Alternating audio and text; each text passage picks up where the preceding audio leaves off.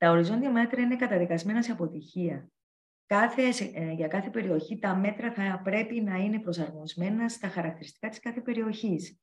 Άρα, ε, αν μου λέγατε για τη Μεσόγειο, το πρώτο μέτρο που θα ήθελα να, θα, θα ήθελα να εφαρμόζαμε είναι να δημιουργήσουμε μια μεσογειακή ταυτότητα για να μπορέσουμε όλοι μαζί να αντιμετωπίσουμε αυτά τα προβλήματα. Στις αρχές Νοεμβρίου έγινε στο Σαρμ ελ Σέιχ της Αιγύπτου η 27η διάσκεψη των Ηνωμένων Εθνών για την κλιματική αλλαγή. Πολλά χρόνια συζητήσεων, διαπραγματεύσεων, πανηγυρικών διασκέψεων με αρχηγούς κρατών. Το ζήτημα όμως που τίθεται πια μετεπιτάσεως είναι τι από όλα που συμφωνούνται υλοποιείται. Εφαρμόζονται οι αποφάσεις, οι στόχοι επιτυγχάνονται. Με τη βοήθεια λοιπόν της κυρίας Ξένιας Λοϊζίδου, ερευνήτρια στο πρόγραμμα Μεσογείου του ΕΛΙΑΜΕΠ, πολιτικό μηχανικό, ακτομηχανικό και σύμβουλο αηφορίας και κλιματικής αλλαγής, θα προσπαθήσουμε να καταλάβουμε πού βρισκόμαστε πρακτικά και ουσιαστικά παρά τις πλούσιες εξαγγελίες δεκαετιών. Κυρία Λοϊζίδου, σας ευχαριστώ πάρα πολύ για αυτή τη ε, συζήτηση που θα μας βοηθήσει να καταλάβουμε τι γίνεται, γιατί ε, μου έκανε εντύπωση αυτό που διάβασα πρόσφατα σε άρθρο σας στα νέα. Λέτε λοιπόν πως ε, από το 1980 ο ΙΕ προειδοποιεί για τον ακραίο κίνδυνο που αντιμετωπίζει ο πλανήτης μας. 42 χρόνια μετά έχουμε λόγους να είμαστε πιο αισιόδοξοι. Πρακτικά έχουν ληφθεί μέτρα.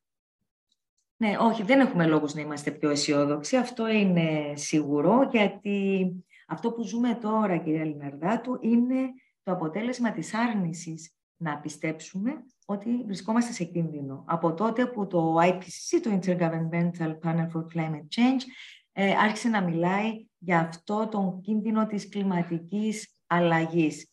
Ε, νομίζω εδώ υπάρχει ένα σημείο που θα ήθελα έτσι να το πω στην αρχή. Η, ο πλανήτης μας είναι πολύ ζωντανό δυναμικό σύστημα. Οι κλιματικές αλλαγές συμβαίνουν. Πάντα έτσι είχαμε τους δεινοσαύρους, τους χάσαμε, πάμε παρακάτω. Αυτό που συμβαίνει τώρα και αυτό που αντιμετωπίζουμε τώρα, αυτή την πρωτόγνωρη κατάσταση, είναι ότι αυτή η αλλαγή κλιματική έγινε και γίνεται σε πολύ μικρό χρονικό διάστημα. Οπότε δεν πρόλαβε ο πλανήτης, τα είδη του, εμείς, ακόμα και εμείς ως ανθρώπινο είδος, δεν προλάβαμε να προσαρμοστούμε στην αλλαγή. Και αυτό που αντιμετωπίζουμε τώρα είναι αυτή η αδυναμία μας να προσαρμοστούμε. Δεν μπορούμε να διαχειριστούμε ούτε τα ακραία καιρικά φαινόμενα, ούτε τις, ε, αυτή την ταχύτητα των αλλαγών. Ε, οπότε νομίζω αυτό δίνει το πλαίσιο του που βρισκόμαστε και γιατί βρισκόμαστε ε, εδώ που βρισκόμαστε. Αρνηθήκαμε να το πιστέψουμε και ακόμα αρνούμαστε να λάβουμε μέτρα. Και τώρα έχω την αίσθηση, και διορθώστε με αν κάνω λάθος, ότι με την ενεργειακή κρίση και με τον πόλεμο στην Ουκρανία πηγαίνουμε προς τα πίσω πάλι. Δηλαδή, ακούω για το λιγνίτη, για τον άνθρακα. Δηλαδή, ε, ε, ε, το θέμα του κλίματος, της κλιματικής αλλαγής του πλανήτη μας μπαίνει πάλι στις καλένδες μέχρι να δούμε τι θα γίνει με τον πόλεμο. Ναι, αυτό γίνεται. Στην πραγματικότητα αυτό συμβαίνει, παρόλο που με τον κορονοϊό, με την πανδημία, ε, λέγαμε ότι υπήρξε μια πράσινη μετατόπιση, έτσι, γιατί συνειδητοποίησαμε ε, πώς αυτά τα δίκτυα, είτε είναι δίκτυο ασθενειών, είτε είναι ε, ανθρώπινο δίκτυο, ε, πόσο, πόσο στενά λειτουργούν και πού μπορούν να μας πάνε. Οπότε συνειδητοποίησαμε θεωρητικά την, πράσινη, την ανάγκη για την πράσινη ε, μετατόπιση. Ε, όντως, με την ενεργειακή κρίση βλέπουμε να πηγαίνουμε πάλι πίσω. Προχτές άνοιξε ε, μεταλλείο άνθρακα στην Αγγλία, που είναι κλειστό από τον καιρό της Θάτσερ. Ε, βλέπουμε λοιπόν ότι υπάρχει ένα πισωγύρισμα στα ορυκτά ε, καύσιμα και αυτό συμβαίνει γιατί παρόλο που για χρόνια φωνάζουμε για τις ανανεώσιμες πηγές, δεν δόθηκαν οι, οι χρηματοδοτήσεις που χρειαζόντουσαν. Έχουμε ένα αυτό που λέμε, έχουμε μια κρίσιμη ανεπάρκεια χρηματοδοτήσεων. Ε, δεν, δόθηκαν, η, δεν δόθηκε η υποστήριξη που χρειαζόταν για να δημιουργηθούν αυτές οι υποδομές που να μπορέσουν να μας επιτρέψουν να πάμε ε, προς τις ανανεώσιμες. Άρα είμαστε, δεν είμαστε έτοιμοι. Ε, βλέπουμε στην Ελλάδα, ας πούμε, δεν υπάρχει μια διστακτικότητα να προχωρήσουμε στο κάθε σπίτι και φωτοβολταϊκό, έτσι, στις ΚΕΠΕΣ και ε, φωτοβολταϊκά σε πιο μικρές κλίμακες που έχουν και την κοινωνική τους διάσταση, γιατί δεν σηκώνει το δίκτυο. Ναι, αλλά το δίκτυο θα έπρεπε να είναι ήδη εκεί αφού 40 χρόνια τώρα μιλάμε για την ανάγκη μιας ε, οικονομίας που να είναι carbon free, έτσι να είναι απαλλαγμένη από τα θερμοκηπιακά αέρια. Ε, επίσης, κάτι που ε, για μας τους μηχανικούς είναι προφανές, δεν είναι δυνατόν να επικεντρώνουμε όλη την ε, προσπάθεια αυτής της μείωσης του, των εκπομπών του άνθρακα στην ενέργεια. Έχουν και τα σκουπίδια, υπάρχει και η γεωργία. Όλο το σύστημα της αηφορίας ε, είναι σύστημα. Έτσι. Αν παίρνουμε μάλλον μόνο μία παράμετρο και ε, προωθούμε μονοκαλλιέργεια λύσεων, τότε και πάλι το σύστημα δεν είναι βιώσιμο, δεν είναι αηφόρο. Άρα και πάλι είμαστε λάθος. Ε, όλα αυτά ε, τα βλέπουμε να συμβαίνουν και επειδή είμαι και μηχανικός, όπως είπατε, θα ήθελα να δω περισσότερους μηχανικούς στη λήψη αποφάσεων για να ε, δώσουμε επιτέλους την ε, βαρύτητα και τη σημασία που πρέπει στην υλοποίηση λύσεων. Και ε, εδώ χωλένουμε, είμαστε αρκετά πίσω γενικά. Όταν, λέτε, όταν μιλάτε για λύσεις, αλλά δεν μιλάμε μόνο για αιωλικά πάρκα, δεν μιλάμε μόνο για φωτοβολταϊκά. Ε, καταρχήν, ακόμη και με τα, με τα αιωλικά και με τα φωτοβολταϊκά υπάρχει τρόπος αποθήκευσης της ενέργειας που παράγεται. Δηλαδή, αν έχουμε πολλά αιωλικά πάρκα, όταν υπάρχει αέρας, όταν ε, μπορούμε να αποθηκεύουμε αυτού του είδους την καλή ε, ενέργεια. Ε, είναι κάτι μπορούμε. το οποίο α, μπορούμε, αλλά δεν υπάρχει το σύστημα. Μπορούμε αν έχουμε προσαρμοσμένο δίκτυο, το οποίο δεν, ε, δεν, δεν έχουμε αυτή τη στιγμή. Ούτε ε, γενικά στη Μεσόγειο, έτσι, γιατί ε, εμένα μου αρέσει να μιλάω για τη Μεσόγειο, ότι όλοι στο ίδια θάλασσα βρισκόμαστε. Ε, έχουμε ένα τεράστιο πρόβλημα με τα δίκτυα που έχουμε, τις υποδομές που έχουμε, που δεν μπορούν ακριβώς να απορροφήσουν την, τις ανανεώσιμες, ακόμα και αν οι ανανεώσιμες φτάσουν εκεί που πρέπει να φτάσουν. Αυτό όμως δεν σημαίνει ότι δεν πρέπει να επενδύσουμε στο και τώρα, να δημιουργήσουμε τέτοια δίκτυα που να μπορέσουμε να πάμε στις ανανεώσιμες. Όμως αυτό που λέω είναι ότι χρειάζεται να πάμε να δούμε όλους τους, όλους τους τομείς, να δούμε και τη διαχείριση των απορριμμάτων. Δεν έχει νόημα ε, να μιλάμε για ενεργειακή αναβάθμιση αν δεν έχουμε λύσει το πρόβλημα των σκουπιδιών, τα οποία σκουπίδια συνδέονται με την ενέργεια. Δεν μπορούμε να μιλάμε μόνο για ενεργειακή αναβάθμιση όταν ε, έχουμε ακραία καιρικά φαινόμενα στις ακτές και στις θάλασσες, ανύψωση της στάθμης της θάλασσας ε, και την ίδια στιγμή πολεοδομούμε με τέτοιο τρόπο ώστε να τσιμεντώνουμε τις παραλίες μας και να καταστρέφουμε αυτές τις άμυνες της, των ακτών μας προς, την, προς το κλιματικό χάος το οποίο ζούμε. Είναι όλα αυτά λέμβεδα. Δεν μπορούμε να πολεοδομούμε με τέτοιο τρόπο ούτως ώστε οι πόλεις μας να είναι ανοχήρωτες, να είναι ενεργοβόρες και ανοχήρωτες στην, στα ακραία κυρικά φαινόμενα. Χρειάζεται ακριβώς να τα δούμε όλα στο σύνολό τους και Υπάρχει δυνατότητα, απλώς δεν γίνεται, γιατί οι πολιτικές που λαμβάνονται δεν προωθούν ακριβώς αυτή την ολότητα, αυτή την... Ε, Αυτό και θα έρθω και συγκεκριμένα στην, ε, στη Μεσόγειο, που φαίνεται ότι θα πληγεί ε, περισσότερο ναι. από ό,τι της αναλογεί με βάση τη μόλυνση που έχει δώσει στο, στον πλανήτη. Αλλά πριν φτάσω εκεί, θέλω να ρωτήσω ότι ε, σε διάφορα που μας είπατε, στο θέμα της ε, πολεοδόμησης, στο θέμα της, ε, των σκουπιδιών, η Ελλάδα είναι πολύ πίσω ακόμη. Έχουμε θέματα μεγάλα. Το ίδιο συμβαίνει όμως και με άλλες ευρωπαϊκές χώρες ή άλλες ευρωπαϊκές χώρες είναι καλύτερα. Ή γενικά ο Νότος είναι προβληματικός, ο Βορράς, η Σκανδιναβία ε, είναι πολύ μπροστά ε, στο θέμα της προστασίας ε, του περιβάλλοντος. Είναι και ένας μύθος αυτός. Δεν θα το λέγω ότι είναι μύθος. Ναι, δεν μας αρέσει να το παραδεχόμαστε, αλλά έτσι είναι. Μην ξεχνάτε όμως ότι η Μεσόγειος, ε, στη Μεσόγειο περιλαμβάνονται και χώρες που δεν είναι στην Ευρωπαϊκή Ένωση, οπότε δεν δεσμεύονται από το κεκτημένο. Αυτές οι χώρες δεν, έχουν την, δεν είναι κομμάτι της Πράσινης Συμφωνίας, του Green Deal της Ευρωπαϊκής Ένωσης ε, και σίγουρα περιβαλλοντικά μιλώντας είναι σε πολύ ε, χειρότερο επίπεδο από ότι είναι οι, οι χώρες του Ευρωπαϊκού Νότου. Ε, σίγουρα όμως τα εργαλεία που χρησιμοποιούμε ε, στον Ευρωπαϊκό Νότο ή στη Μεσόγειο δεν είναι τόσο αποτελεσματικό σε αυτά που χρησιμοποιούνται πιο βόρεια. Για παράδειγμα, ε, δεν δίνουμε αξία στο σκουπίδι. Έτσι. Δεν δίνουμε αξία στο σκουπίδι, άρα ο πολίτης δεν ξέρει και τι να το κάνει το σκουπίδι. Ανακύκλωση δεν έχουμε επαρκή. Ε, δεν μιλούμε και τόσο πολύ, δεν βάζουμε μέσα στην, ε, στις προτεραιότητες μας την κυκλική οικονομία, η οποία θα πάρει το σκουπίδι ουσιαστικά ή θα πάρει το απόβλητο και θα το ξαναβάλει στον κύκλο σαν πρώτη ύλη. Ε, ενώ βλέπουμε, ας πούμε, σε χώρες του, του Ευρωπαϊκού Βορρά, ε, όπως είναι η Γερμανία, για παράδειγμα, εδώ και τουλάχιστον 25 χρόνια, υπάρχει και το σύστημα των DRS, ε, που είναι η, ε, πετάς στο σκουπίδι σου το μπουκαλάκι σου και παίρνεις 50 λεπτά πίσω. Έτσι, έχεις λόγο να το κάνεις. Ε, όπως επίσης στην Νορβηγία, ας πούμε, εφαρμόζουν το σύστημα, λέγεται EPICS, είναι extreme positive incentives, δίνουν κίνητρα αντί να είναι τιμωρητικοί, σε, πράσεις, σε δράσεις που έχουν σχέση με την προστασία του περιβάλλοντος από τον πολίτη ο κάθε πολίτης πώς μπορεί, έχει το όφελος του. Ε, αντίθετα, ε, εμείς τιμωρούμε τον πολίτη ή δημιουργούμε υποδομές που είναι δύσκολες ε, στον πολίτη να, να, να τις χρησιμοποιήσει ή να ανταποκριθεί. Υπάρχουν πάντα οι λόγοι γιατί είμαστε σε αυτήν την κατάσταση. Και όπως είπατε, επειδή η Μεσόγειος είναι hot spot ε, στην ε, κλιματικής κρίσης, που τι σημαίνει, σημαίνει ότι οι μέσες θερμοκρασίες στη Μεσόγειο αυξάνονται με μεγαλύτερο ρυθμό από ό,τι στον υπόλοιπο, στις υπόλοιπες θάλασσες του υπόλοιπου, του, θάλασσες του υπόλοιπου πλανήτη.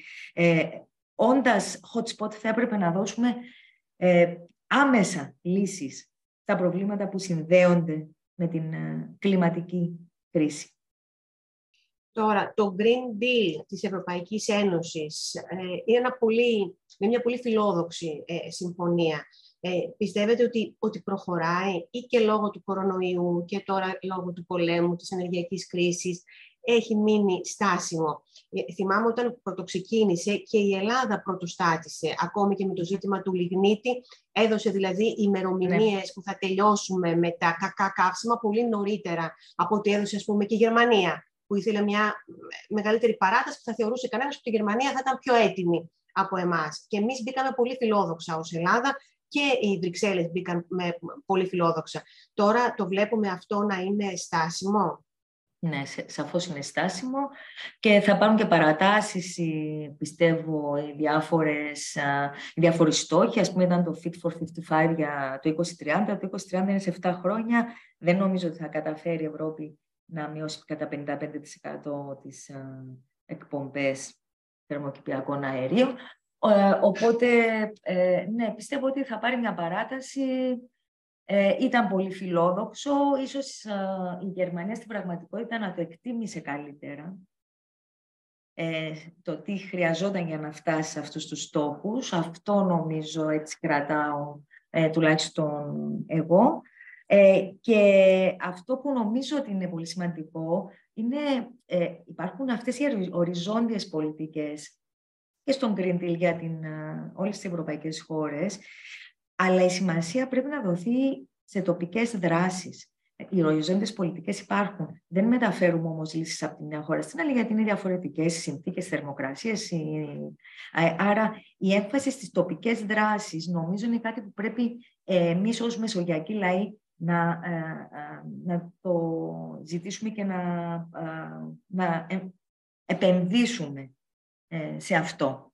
Υπάρχει όμως ένα έλλειμμα ανάμεσα στην επιστήμη, στην πολιτεία και στους πολίτες και στην κοινωνία των πολιτών. Είναι ναι. σαν η επιστήμη να δρά μόνη της και με κάποιο τρόπο υπολιτεύει τους δικούς της λόγους να μην ακούει και σίγουρα δεν περνάει αυτό στους πολίτες, δεν το κατανοούν, δεν, έχουν βρει, δεν έχει υπάρξει τρόπος στην καθημερινότητά μας να το εντάξουμε, εκτός βέβαια όταν βρέχει κατανακτοδός και πλημμυρίζουμε, πλημμυρίζει το σπίτι μας, δηλαδή όταν το ζούμε πια, τότε καταλαβαίνουμε ότι εδώ κάτι γίνεται. Αλλά αυτή η σύνδεση της επιστήμης με την πολιτεία και τους πολίτες δεν έχει γίνει. Τουλάχιστον ε, στο Μεσογειακό Νότος, τουλάχιστον ναι. σε εμάς ε, εδώ.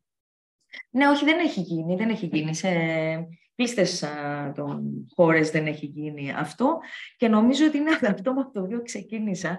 Θέλουμε πιο πολλούς μηχανικούς στη διαδικασία λήψης αποφάσεων ή στη χάραξη των πολιτικών ε, γιατί ε, η αηφορία δεν είναι ε, εξαγγελίες, δεν είναι διακηρύξεις. Η βιώσιμη ανάπτυξη είναι μια ανάγκη και γίνεται μόνο μέσα από την υλοποίηση λύσεων.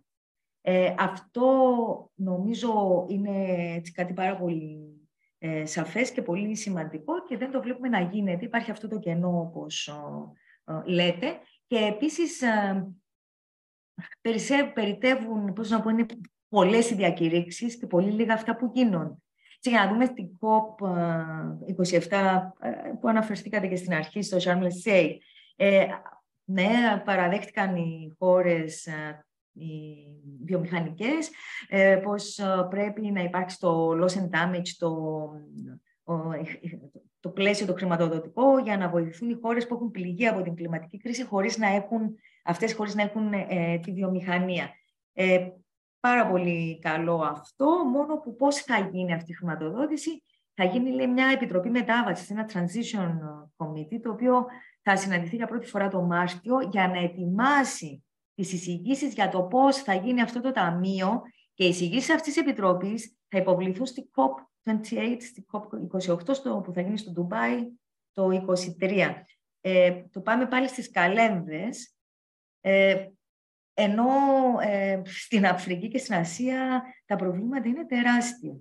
Και να μην νομίζουμε ότι είναι στην Αφρική και στην Ασία. Γιατί, ας πούμε, στην, στην Αφρική ε, πάρουμε τη Σαχάρα, κάθε χρόνο μας έρχονται 60 εκατομμύρια τόνοι σκόνης από τη Σαχάρα στην Ευρώπη. Την αναπνέουμε αυτή τη σκόνη, τη βλέπουμε και αυξάνεται κάθε χρόνο. Γιατί αυξάνεται κάθε χρόνο, γιατί ας πούμε από τον πόλεμο στο Ιράκ έχουν, δεν υπάρχουν πια αλικές που υπήρχαν στην περιοχή, τεράστιες αλικές ή περιοχές στην έρημο ε, φυτεμένες με αλόφυτα, όπου φύτρουν αλόφυτα, τα οποία συγκρατούσαν αυτή την ε, σκόνη η οποία τώρα μας πνίγει. Συνδεόμαστε. Όσο δεν τους δίνουμε, όσο δεν δίνουμε τα εργαλεία για να αναχαιτιστεί η κλιματική επέλαση της κλιματικής ε, κρίσης στην Αφρική, θα αναπνέουμε το λιγότερο τη σκόνη της Αφρικής.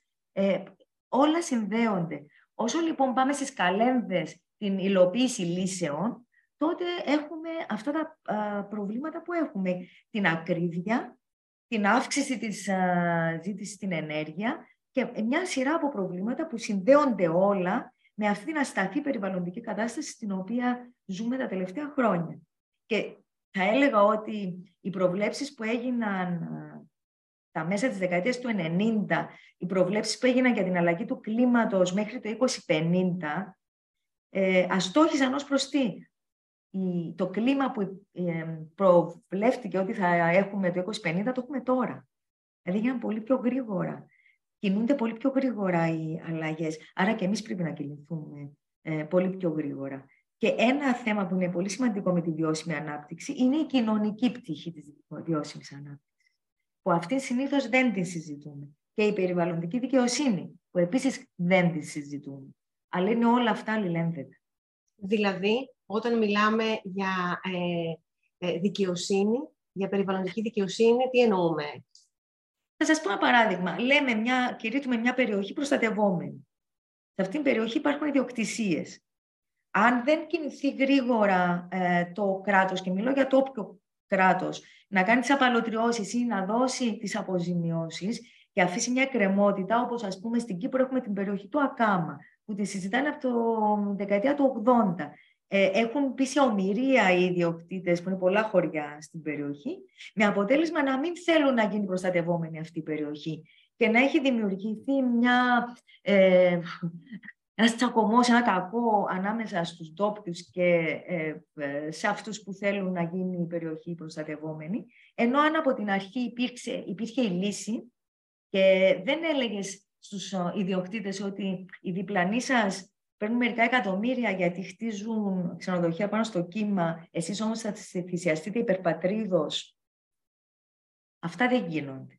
Ε, επίσης, η διαφθορά που υπάρχει είναι μεγάλο κομμάτι της ε, δικαιοσύνης. Έτσι, δηλαδή, όταν υπάρχει, ε, αδειοδοτούνται ε, αναπτύξεις και τα λέω συσσαγωγικά, γιατί όλα αυτά τα πληρώνουμε πολύ ακριβά, ε, οι οποίες ε, επιτρέπουν ε, έναν γρήγορο πλουτισμό ε, ενώ η διπλανή περιοχή είναι προστατευόμενη και δεν μπορεί να κάνει κάποιος κάτι, τότε είναι υποκριτικό γιατί ουσιαστικά υπονομεύεις την προστασία της ε, περιοχής αν δεν λαμβάνεις τα μέτρα που έχεις ε, άμεσα. Επίσης, περιβαλλοντική δικαιοσύνη είναι και αυτό που ζητάνε οι χώρες της Αφρικής και της Ασίας. Μας έχετε καταστρέψει το κλίμα, μας ε, ξεσπιτώνεται από τις πλημμύρες και τις ξηρασίες και, τις, ε, και όλα αυτά. Ποια είναι η δικαιοσύνη, πώς αποδίδουμε δικαιοσύνη σε αυτό; Σε αυτά τα μεγάλα ερωτήματα, τι απαντούν οι Ηνωμένες Πολιτείες, τουλάχιστον οι Ηνωμένες Πολιτείες με τον Τζο Μπάιντεν, γιατί με τον Ντόναλτ Τραμπ δεν ξέρουμε ναι. τι θα μας συμβεί και σε δύο χρόνια. Ναι, ε, που θα βρισκόμαστε, ή το Πεκίνο, η Κίνα. Η, Ινδία. Αλλά η Κίνα, η Κίνα και η Ινδία είναι, είναι μια άλλη ιστορία. Η Κίνα έχει βάλει μια προσω, ένα προσωπείο έτσι περιβαλλοντικό, είχε βάλει, είχε πει ότι θα κλείσει όλα τα ανθρακοριχεία μέχρι το 50-60, είχε ζητήσει μια παράταση ε, και είχε, πει, είχε βγει από αριστερά με κόκκινο που λέμε, δηλαδή είχε εμφανιστεί πιο ε, περιβαλλοντικά πιο ευαισθητοποιημένοι, αλλά είναι άλλου είδους καθεστώτα ε, αυτά. Ε, η Αμερική του Biden όμως ε, πραγματικά δείχνει να έχει ε, σημαντικό ενδιαφέρον στο να συνεσφέρει έτσι, σε αυτή την μείωση της, των επιπτώσεων από την κλιματική κρίση. Και είναι, νομίζω είναι ενδεικτικό το ότι έχει δημιουργήσει ήδη ένα ταμείο με αρκετά εκατομμύρια, το οποίο δεν θυμάμαι τώρα πόσα, νομίζω είναι γύρω στα 3 μπιλιόν δισεκατομμύρια δολάρια, ε, για να δημιουργηθούν τα εργαλεία για έγκαιρη ειδοποίηση σε περιπτώσεις ακραίων καιρικών φαινομένων όπως είναι τσουνάμι ή, ή πλημμύρες. Οπότε ήδη έχει ξεκινήσει να χρηματοδοτεί αυτού του είδους τις ε, δράσεις και τις πρακτικές. Και ε, νομίζω ότι αυτό είναι ένα σημαντικό βήμα. Βέβαια, ε, πάντα εξαρτάται ποιος θα είναι ο επόμενος, η επόμενη κατάσταση. ναι. ναι, ο επόμενος πρόεδρος. Ναι. Ε, αν είχατε τη δυνατότητα, ποιο ήταν το, το, το πρώτο πράγμα που θα μπορούσατε, που θα θέλατε να, να επιβάλλετε ε, προς την κατεύθυνση της προστασίας ε, του πλανήτη; Δηλαδή, ποιο θα ήταν το πιο σημαντικό μέτρο για σας, το πιο, αυτό που θα πρέπει να ληφθεί πιο άμεσα; αυτή, είναι, αυτή είναι δύσκολη ερώτηση. ε, δεν θα υπήρχε ένα οριζόντιο μέτρο, κυρία Λιναρδάτη. Αυτό βλέπουμε εμείς που δουλεύουμε έξω στο πεδίο. Τα οριζόντια μέτρα είναι καταδικασμένα σε αποτυχία. Κάθε, ε, για κάθε περιοχή τα μέτρα θα πρέπει να είναι προσαρμοσμένα στα χαρακτηριστικά της κάθε περιοχής. Άρα, ε, αν μου λέγατε για τη Μεσόγειο, το πρώτο μέτρο που θα ήθελα να, θα, θα ήθελα να εφαρμόζαμε είναι να δημιουργήσουμε μια μεσογειακή ταυτότητα για να μπορέσουμε όλοι μαζί να αντιμετωπίσουμε αυτά τα προβλήματα. Αυτή τη στιγμή δεν έχουμε τη μεσογειακή ταυτότητα. Οπότε, αν έχουμε τις ε, χώρες του Ευρωπαϊκού, της Ευρωπαϊκής Μεσογείου, τις μεσογειακές ευρωπαϊκές χώρες ε, να κάνουν σωστή διαχείριση των απορριμμάτων τους ή να μπουν σε μια ενεργειακά καλύτερη, έτσι, πιο πράσινη ε, πολιτική και ε, υποδομές. Αλλά έχουμε τις χώρες δίπλα μας να πετάνε τα σκουπίδια τους ε, μέσα στη θάλασσα, όπως ας πούμε το έχουμε δει για χρόνια ο Λίβανος με τη Σαΐδα, έριχνε όλα τα ε, εκατομμύρια τόνους το χρόνο στην Ανατολική Μεσόγειο. Άρα είναι δώρο άδωρο. Ε, αν ξεκινούσαμε με μια ενιαία, με μια ε, μεσογειακή ταυτότητα και αυτό προσπαθούμε να κάνουμε με το πρόγραμμα Μεσόγειος στο ΕΛΙΑΜΕΠ, να βρούμε αυτούς τους τομείς οι οποίοι θα είναι win-win για να μας βοηθήσουν να δημιουργήσουμε αυτή τη μεσογειακή ε, ταυτότητα. Νομίζω αυτό θα ήταν προτεραιότητα για την ε, Μεσόγειο. Ε, κατά τα άλλα, είπαμε περιβαλλοντικά, υπάρχουν πολλά προβλήματα στη Μεσόγειο, αλλά θα μπορούσαμε να είμαστε αυτάρκεις ενεργειακά με τον ήλιο. αλλά δυστυχώς δεν έχουμε τις πολιτικές και τις επενδύσεις που θα μας επέτρεπαν να έχουμε αυτή τη βιώσιμη ανάπτυξη. Και όσον αφορά τη γεωργία, θα μπορούσε να είμαστε τον τελικατέσεν του πλανήτη με τον ήλιο και τις καιρικές συνθήκες που έχουμε. Αλλά βλέπουμε τη γεωργία να φθήνει μέρα με τη μέρα, χρόνο με το χρόνο, ε, γιατί δεν υπάρχουν τα κίνητρα και η υποστήριξη που θα έπρεπε. Και η γεωργία είναι το μόνο ε, εργαλείο που έχουμε ενάντια στην απερίμωση. Βλέπετε, όλα συνδέονται. Χρήματα υπάρχουν, εκτιμάτε εσείς, αν υπάρξει πολιτική βούληση και η σωστή ενημέρωση των πολιτών. Χρήματα υπάρχουν για να στηριχθεί ε, αυτό το σχέδιο. Ε, και για τη Μεσόγειο και, για και γενικότερα, αλλά τώρα μιλάω και για μας, μιλάω για, την, ε, για τη Μεσόγειο. Έτσι όπως έχουν εξελιχθεί τα πράγματα και μετά την πανδημία και τώρα και με την ενεργειακή κρίση, ε, υπάρχουν ή έχουμε καθυστερήσει αρκετά ή παρόλα αυτά υπάρχουν, αν υπάρξει βούληση. Καλά, εδώ στην Ελλάδα είχαμε ναι. και ολόκληρο καυγάκι για τα αιωλικά πάρκα. Δεν υπήρχε ναι. γενικό σχεδιασμός. Ε, δεν και εδώ είχαμε. Να.